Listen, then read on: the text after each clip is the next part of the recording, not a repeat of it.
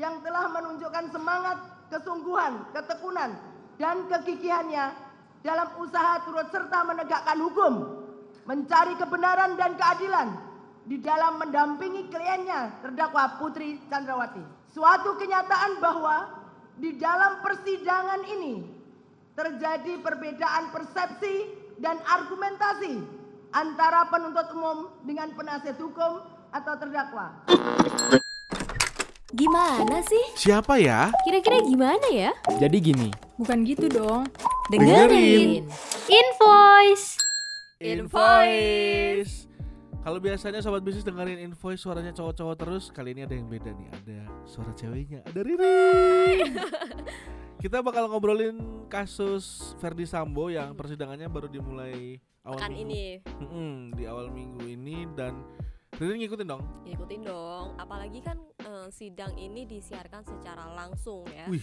Jadi kayaknya semua orang juga punya perhatian nih sama sidang Verdi Sambo ini. Ini bentar dari awal sampai akhir ini bakal disiarkan secara langsung terus atau cuman pas mungkin di awal doang nanti tengah-tengah nggak bakal disiarin gitu. Kalau kemarin dari Humas Pengadilan Negeri Jakarta Selatan sih bilang kalau Mhm. awal seperti dakwaan, kemudian eksepsi sampai putusan selah Mhm. eh, disiarkan secara langsung. Tapi Oke. nanti untuk eh, pembuktian di pemeriksaan saksi dan lain sebagainya masih ada pertimbangan nih apakah nanti di live-in atau enggak. Tapi nanti di tuntutan, kemudian pleidoy, replik duplik sama putusan akhir kayaknya bakal di Prosesnya live-in. panjang Eh, berarti ya? Panjang, kurang lebih tiga bulan ya. Karena kemarin em, dari JPU sendiri bilang kalau saksinya itu sekitar 60 orang. Wah, serius 60 orang? Serius, Temu serius, dari semua tersangka ini? Eh, lebih ke Verdi Sambo sih. Oh, sat- dari terdakwa Verdi Sambo aja kas, eh, saksinya 60 orang. Saksinya 60 orang. Wow, nggak kebayang sih berapa lama itu persidangan bakalannya. Untuk selanjutnya agenda pemeriksaan saksi terdakwa Baradae ini akan ada 12 saksi yang dihadirin. Kebanyakan Oh. sih eh, saksi-saksi yang hadir dari Jambi. Tempat- Berarti berarti sistemnya bisa kloter-kloteran bisa kalau untuk saksinya misalkan ada ada 60 bisa 30 didatangi sekaligus gitu ya berarti ya. Nah, tapi kan eh, selain kasus eh, yang kita tahu ya ada kasus pembunuhan ini kan eh, Verdi Sambo, Putri Chandrawati, Kuat Ma'ruf, eh, Bribka Riki Rizal, terus juga Baradae ini terkait kasusnya pembunuhan. Terus tapi ada lagi yang eh, terkena kasus obstruction of justice yang mereka merupakan bagian dari kepolisian juga gitu. Bener. Jadi familiar ya sama eh, obstruction of justice ini karena eh, bisa dibilang di kasus ini benar-benar yang rame dan eh, terpop up gitu di media juga obstruction of justice. Kalau Ririn sendiri bisa eh, memaparkan lebih jelas nggak apa? Kayak ngejelasin lebih detail nggak sih sebenarnya apa sih obstruction of justice itu? Kalau sederhananya sih menghalangi proses penyidikan ya. Hmm. Tapi nih kalau kita lagi berdasarkan sama dakwaan Sambo nih, dakwaan eh, kedua yang kedua, dia kan merujuk ke pasal 23 KUHP. Oke. Boleh ya nih aku bacain salah satu pasalnya nih. Apa sih yang namanya obstruction of justice itu? Barang siapa dengan sengaja menghancurkan, merusak, membuat tak dapat dipakainya atau menghilangkan barang-barang yang digunakan atau meyakinkan atau membuktikan sesuatu di muka penguasa yang berwenang yang intinya adalah merusak barang bukti. uh-uh, merusak barang bukti itulah Ditambah lagi mereka eh, adalah bagian dari kepolisian yang seharusnya membantu proses penyidikan nah, mengungkap mengungkap secara terang fakta benderang. dan keadilan Malah justru mengaburkan fakta-fakta dengan menghilangkan barang bukti gitu ya. betul Terus juga eh selain obstruction of justice ada beberapa hal yang lumayan apa ya bisa dibilang penting Hmm. dan seru gitu ya. jadi ini menarik loh sebenarnya aku Hmm, suka hmm. banget kalau seandainya ada isu-isu hukum yang kemudian jadi perhatian masyarakat Kenapa karena masyarakat tuh jadi turut belajar uh, Ya, ya, ya, betul, hukum betul, gitu betul, betul, betul. Kayak yang itu tadi ya obstruction of justice, uh, Mm-mm, masyarakat jadi jadi jadi tahu. Terus juga ada pasal-pasal yang mungkin uh, tadinya kita apa sih sebenarnya pasal ini Mm-mm. apa secara bedanya detailnya pembunuhan berencana sama pembunuhan, pembunuhan biasa, ah, kayak gitu-gitu. Itu jadi lebih tahu ya. Nah, ada eh, hal-hal yang lumayan unik waktu bukan unik sih. Ada hal-hal yang lumayan seru untuk eh, kita bahas juga nih dari pembacaan dakwaan Verdi Sambo kemarin. Salah satunya adalah eh, perintah Verdi Sambo yang beda ya.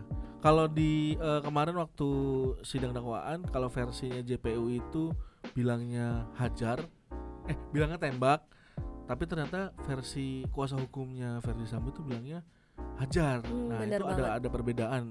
Kayak gimana nih?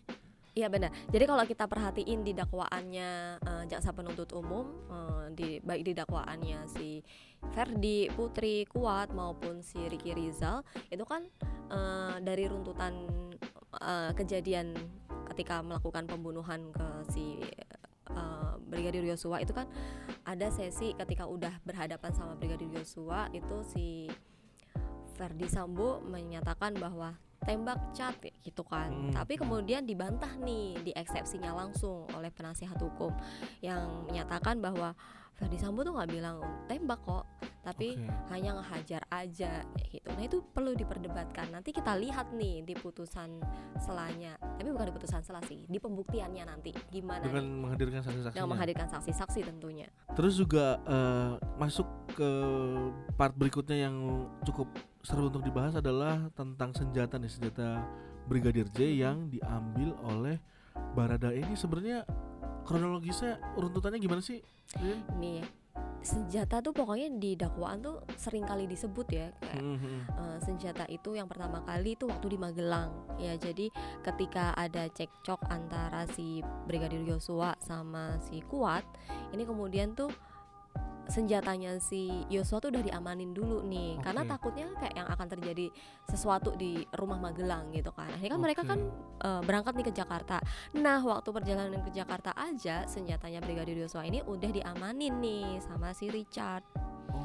gitu. Nah sampai di rumah Jakarta senjatanya Brigadir Yosua ini diserahin eh, kemudian ke Verdi Sambo untuk diamanin. Terus habis itu eh, ada yang lebih harus diperhatikan lagi nih. Jadi ketika kemudian sudah ketemu sama Baradae dan Baradae menyanggupi untuk melakukan eh, eksekusi gitu kan. Ini Sambo tuh lantas menyerahkan satu kotak peluru kaliber 9, 9 mm kepada Baradae. Oke. Nah, Sambo tuh bahkan meminta menambahkan 8 peluru pada senjata api jenis Glock, Oh, Glock 17. Glock 17 milik Baradae. Kak, sebelumnya kan cuman ada 7 Tujuh. ya. Di Heeh. dalam pistolnya Barada ada Heeh, tujuh. terus habis itu eh, lagi. Ferdi Sambo bilang kayak tambah ini 8 totalnya jadi di dalam pistolnya Baradae ada 15, peluru. Terus juga setelah itu muncullah eh, kronologis bagaimana Ferdi Sambo berniat jahat untuk mengaburkan peristiwa pembunuhan Brigadir J dengan kronologi versinya dia ya. Dengan menghubungi Karapaminal Hendra Kurniawan untuk eh, datang ke rumah dinasnya terus berceritalah Ferdi Sambo tentang skenario nya versi dia nih yang tembak menembak yang kemudian Ini nih Nang, menarik dari kasus ini nih. Jadi selain tadi kemudian ingin mengaburkan, tapi banyak nih ahli hukum pidana itu memberikan komentar kalau kasus ini tuh sangat lekat banget sama relasi kuasa. Benar benar Hmm. benar karena ya punya kuasa dia otomatis eh, memerintahkan bawahannya Hmm.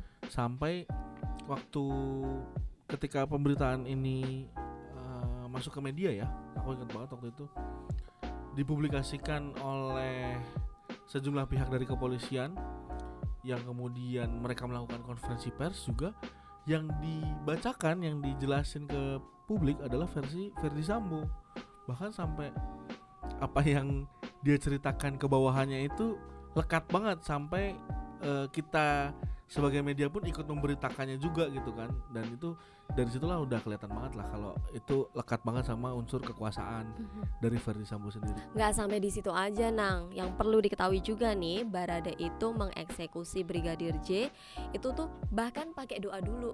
Jadi tuh itu kayak sih ya. iya di dakwaan di dakwaan dia eh, di dakwaan tersebut eh, diuraikan kalau Baradae sempat berdoa terlebih dahulu sebelum melakukan eksekusi itu itu jelas banget tuh dan memang jadi perhatian juga nih sebelum eh, kemudian melakukan eksekusi itu ternyata memang memang sedetail itu ya kalau kita lihat eh, kemarin kalau sobat bisnis juga nyimak proses persidangan awalnya itu pembacaan dakwaan ada berapa ratus halaman itu ya Mm-mm. dibacain detail banget kronologisnya dari A sampai Z dan mungkin seru juga untuk sobat bisnis eh, menyaksikannya dari awal sampai mungkin sampai akhir harus nanti. kita kawal justru memang harus Betul. kita kawal sampai akhir seberapa kemudian eh, fakta-fakta yang terungkap dan harus juga kita melihat dari sisi-sisi yang lain tapi nih kan awalnya tuh yang beredar ya kan dari preskon preskon yang Mhm. semula kemudian kasus ini eh, beredar itu kan adanya pelecehan eh, Itu- seksual ya Itu yang tapi kalau kita cermati di dakwaan, justru pelecehan seksual itu tuh belum dijelaskan secara detail nih. apakah itu nanti akan eh, ikut bagian di manakah atau Mm-mm, memang bener nih. memang nggak masuk sih? Tentunya kayaknya harus dibuktikan juga ya unsur dari kemudian pelecehan seksual itu supaya runtutan dari tindak pidananya ini tuh jelas gitu kan. Kalau kemarin kan cuma kita li- dengerin ya di dakwaan itu bahwa justru pelecehan seksual itu terungkapnya dari versi Putri Chandrawati yang tentunya eh, kita tahu bahwa Dia versinya itu uh-uh. Skenario-nya. jadi yang versi sesungguhnya tuh belum terungkap Oke. yang kemudian eh, Brigadir Joshua masuk ke kamar terus habis Hmm. itu eh, meraba di tempat yang eh, tidak eh, pokoknya di tempat yang senonoh terus habis itu Hmm. meminta Putri kemudian eh, membuka baju dan lain sebagainya tapi yang versi eh, versinya beda-beda ya. versinya beda-beda Da- ya- Dan ya itu uh, kalau aku sih ngelihatnya jangan sampai hal-hal kayak begitu justru mengaburkan fakta ya. Kita harus kawal juga supaya nanti uh, ada pembuktiannya. Satu ada pembuktiannya, kedua memang dibuktikan secara jelas dan benar kalau itu memang terjadi pelecehan seksual. Jadi intinya ketika memang ada bukti dan ada faktanya ya memang harus dibuktikan secara gamblang. Kalau misalkan memang nggak ada ya jangan sampai hal itu yang justru mengaburkan fakta-fakta lain gitu. Terus juga yang cukup menarik perhatian adalah hilangnya sejumlah CCTV di rumah baik di rumah dinas Apol, ataupun di sekitar di rumah sekitar- itu di sekitar rumah dan ternyata memang diakui eh, dari pihak kepolisian pihak dari divisi Propam Polri sendiri yang memang eh, menghilangkan ya menghilangkan jadi kan Waktu ya. itu setelah kejadian itu uh, Ferdi Sambo ngehubungin Brigjen Hendra Kurniawan. Oke. Terus habis itu Brigjen Hendra Kurniawan akhirnya ngehubungin nih bawah-bawahannya. Salah satunya adalah seseorang yang dulu pernah menangani kasus KM50 atau uh, khususnya adalah di bagian CCTV kayak gitu. Jadi ya akhirnya ya orang itu juga yang di kasus wow. KM50 itu yang kemudian berusaha untuk uh, ngeganti bagian dari CCTV itu ada sekitar eh, istilahnya ya pokoknya salah satu komponen dari CCTV itu yang diganti itu adalah tiga Eh, menurut arahan eh, dari Verdi Sambo juga kayak bagian di pos satpam terus habis itu pokoknya Oh. yang bisa melihat bagian-bagian dari yang menghadap ke rumahnya Verdi Sambo gitulah Oke oke oke berarti memang eh, hal inilah yang kemudian kalau aku sebagai publik pun melihat ini yang jadi direncanakannya. Kenapa bisa direncanakan ya karena mereka seniat itu ya sampai sampai eh, karena punya kuasa ya jadi akhirnya meminta bawahan-bawahannya lah untuk membantu apa yang dia inginkan. Nah, kemudian juga yang cukup jadi pemberitaan kemarin setelah persidangan berlangsung adalah tentang hadiah. wow Ternyata hadiahnya besar sekali. Kasihan sekali. Tapi ternyata belum sampai diterima tangan kan? Iya. Jadi gini nih nih. Jadi eh, si eh, Ferdi Sambo menjanjikan eh, uang ya kan Itu sebenarnya agak lucu ya. 500 juta buat si Kuat sama si Ricky ya kan Eh, untuk Baradae karena dia eh, Eksekutor lah ya. eksekutor lah ya jadi dia dikasih satu miliar Heeh. plus eh, iPhone 13, 13 Pro Max. Tapi kalau untuk uangnya sendiri itu cuma diliatin dulu biar kamu ngiler ya, Lia. Terus Tapi sempat dipegang gak sih sama mereka? eh, nggak dijelasin secara detail sih, tapi melihat itu amplop isinya eh, uang, Uang dolar kan. Oh, eh, Oke, oke. Terus habis itu diambil lagi, tapi dijanjiin nih sama Ferdi Sambo kalau akan dikasih kira-kira di bulan Agustus melihat situasi udah tenang gitu. Eh tapi ternyata sayangnya sayangnya di bulan Agustus justru masalah ada badai. malah ketangkap semua mereka ya. Selain masalah eh, bayaran uang dan juga iPhone 13 Pro Max tadi, ada juga nih enam mantan polisi karena ada beberapa yang sudah dipecat dengan tidak hormat ya diberhentikan dengan tidak hormat yang melakukan obstruction of justice ada tiga yang kemudian mengajukan eksepsi yaitu Baikuni Wibowo, Arif Rahman Arifin dan Cak Putranto. Cuk Mereka- Putranto. Cuk Putranto ya, dia mengaj- mereka mengajukan eksepsi. Nah sebenarnya eksepsi itu kayak gimana sih? Kalau bahasa em, sederhananya tuh nota keberatan gitu kan. Hmm. Jadi em, penasehat hukum maupun terdakwa tuh ngajuin keberatan atas dakwaan itu. Sebenarnya di dalam dakwaan itu harus diuraikan nih seperti kayak nama lengkap. Makanya kalau seandainya terdakwa masuk itu tuh majelis hakim akan tanya namamu kamu siapa. Takutnya salah orang, error in Oh, persona gitu oke, kan. Tempat lahirmu di mana, terus habis itu eh, jadi untuk memastikan kamu tuh benar-benar terdakwanya Bener-bener gitu terlalu- yang pertama. oke, oke. Terus habis itu eh, juga dakwaan tuh harus diuraikan secara cermat, jelas dan juga lengkap supaya Hmm. tahu nih apa sih yang didakwain ke aku tuh gitu. Hmm. Nah kemudian eh, kalau seandainya terdakwa ini nggak paham nih sama dakwaannya kayak yang aku nggak tahu sih apa yang didakwain ke aku, dia tuh boleh memiliki hak untuk mengajukan eksepsi itu, namanya nota keberatan. gitu. Oh. Nah nota keberatan cuma diperbolehkan eh, hal-hal yang bersifat formal aja seperti tadi kayak yang eh, apakah eh, orang ini salah bukan aku error in persona atau kemudian kayak contohnya nih kejadiannya tuh ternyata kebanyakan tuh di Magelang gitu kan bukan di eh, Duren 3 kalau Duren Oke. 3 kan maksudnya Jakarta Selatan nih Ah, Nah, kalau seandainya ternyata kejadiannya di Magelang, berarti kan yang berhak untuk melakukan eh, sidang itu adalah pengadilan ada negeri. Magelang. Oh, oh, kayak gitu. Nah, makanya kemarin tuh juga ada. Oh ya tadi, bukan tadi ya. Oh ya, di jawaban eh, JPU atas eksepsi terdakwa, makanya eh, dibantah nih kalau dakwaan dari JPU ini udah jelas dan cermat kayak gitu kan, dan dia menolak untuk mengomentari hal-hal yang bersifat material dari apa yang dijelasin sama para terdakwa-terdakwa itu. Contohnya adalah terda- eh, eksepsinya si Ferdi Sambo ataupun Putri Chandrawati. Karena kalau udah masuk material, ya kita langsung cus aja nih ke bagian pembuktian atau pemeriksaan saksi. Kemudian setelah eh, tadi ya ada hal yang yang menarik juga. Kemudian persidangan Putri Chandrawati ini ada apa ya kayak gestur-gestur yang bisa dibilang kenapa ya Putri Chandrawati melakukan gestur itu? Kalau menurut kamu gimana Rin? Nih, eh kuasa hukum mm, bilang nih kalau kemarin kan di dakwaan dia nyampe ditanya dua atau tiga kali paham nggak sama dakwaan Eh, terus ibu putri dijawab kalau saya nggak paham gitu kan terus Oh, habis oke. itu kalau kata kuasa hukumnya itu Hmm. udah klarifikasi kalau memang Bu Putri itu eh, bukan lagi acting tapi memang dia lagi nggak paham. paham. kayak gitu. Terus habis itu juga ada yang menarik lagi loh Nang soal eh, Ibu Putri ini kalau di dakwaan ya. Heeh. Kalau di dakwaannya Ibu Putri itu bahkan dia mengucapkan terima kasih kepada para tersangka. eh, eh, para Setelah pembunuh setelah Brigadir J ini setelah melakukan eksekusi pada Brigadir Joshua. Kenapa ya? Apa Pikiran ya? Latar belakangnya ya. ucapan terima kasih ya. Hmm, jadi semakin penasaran sama kelanjutan sidang ini nih.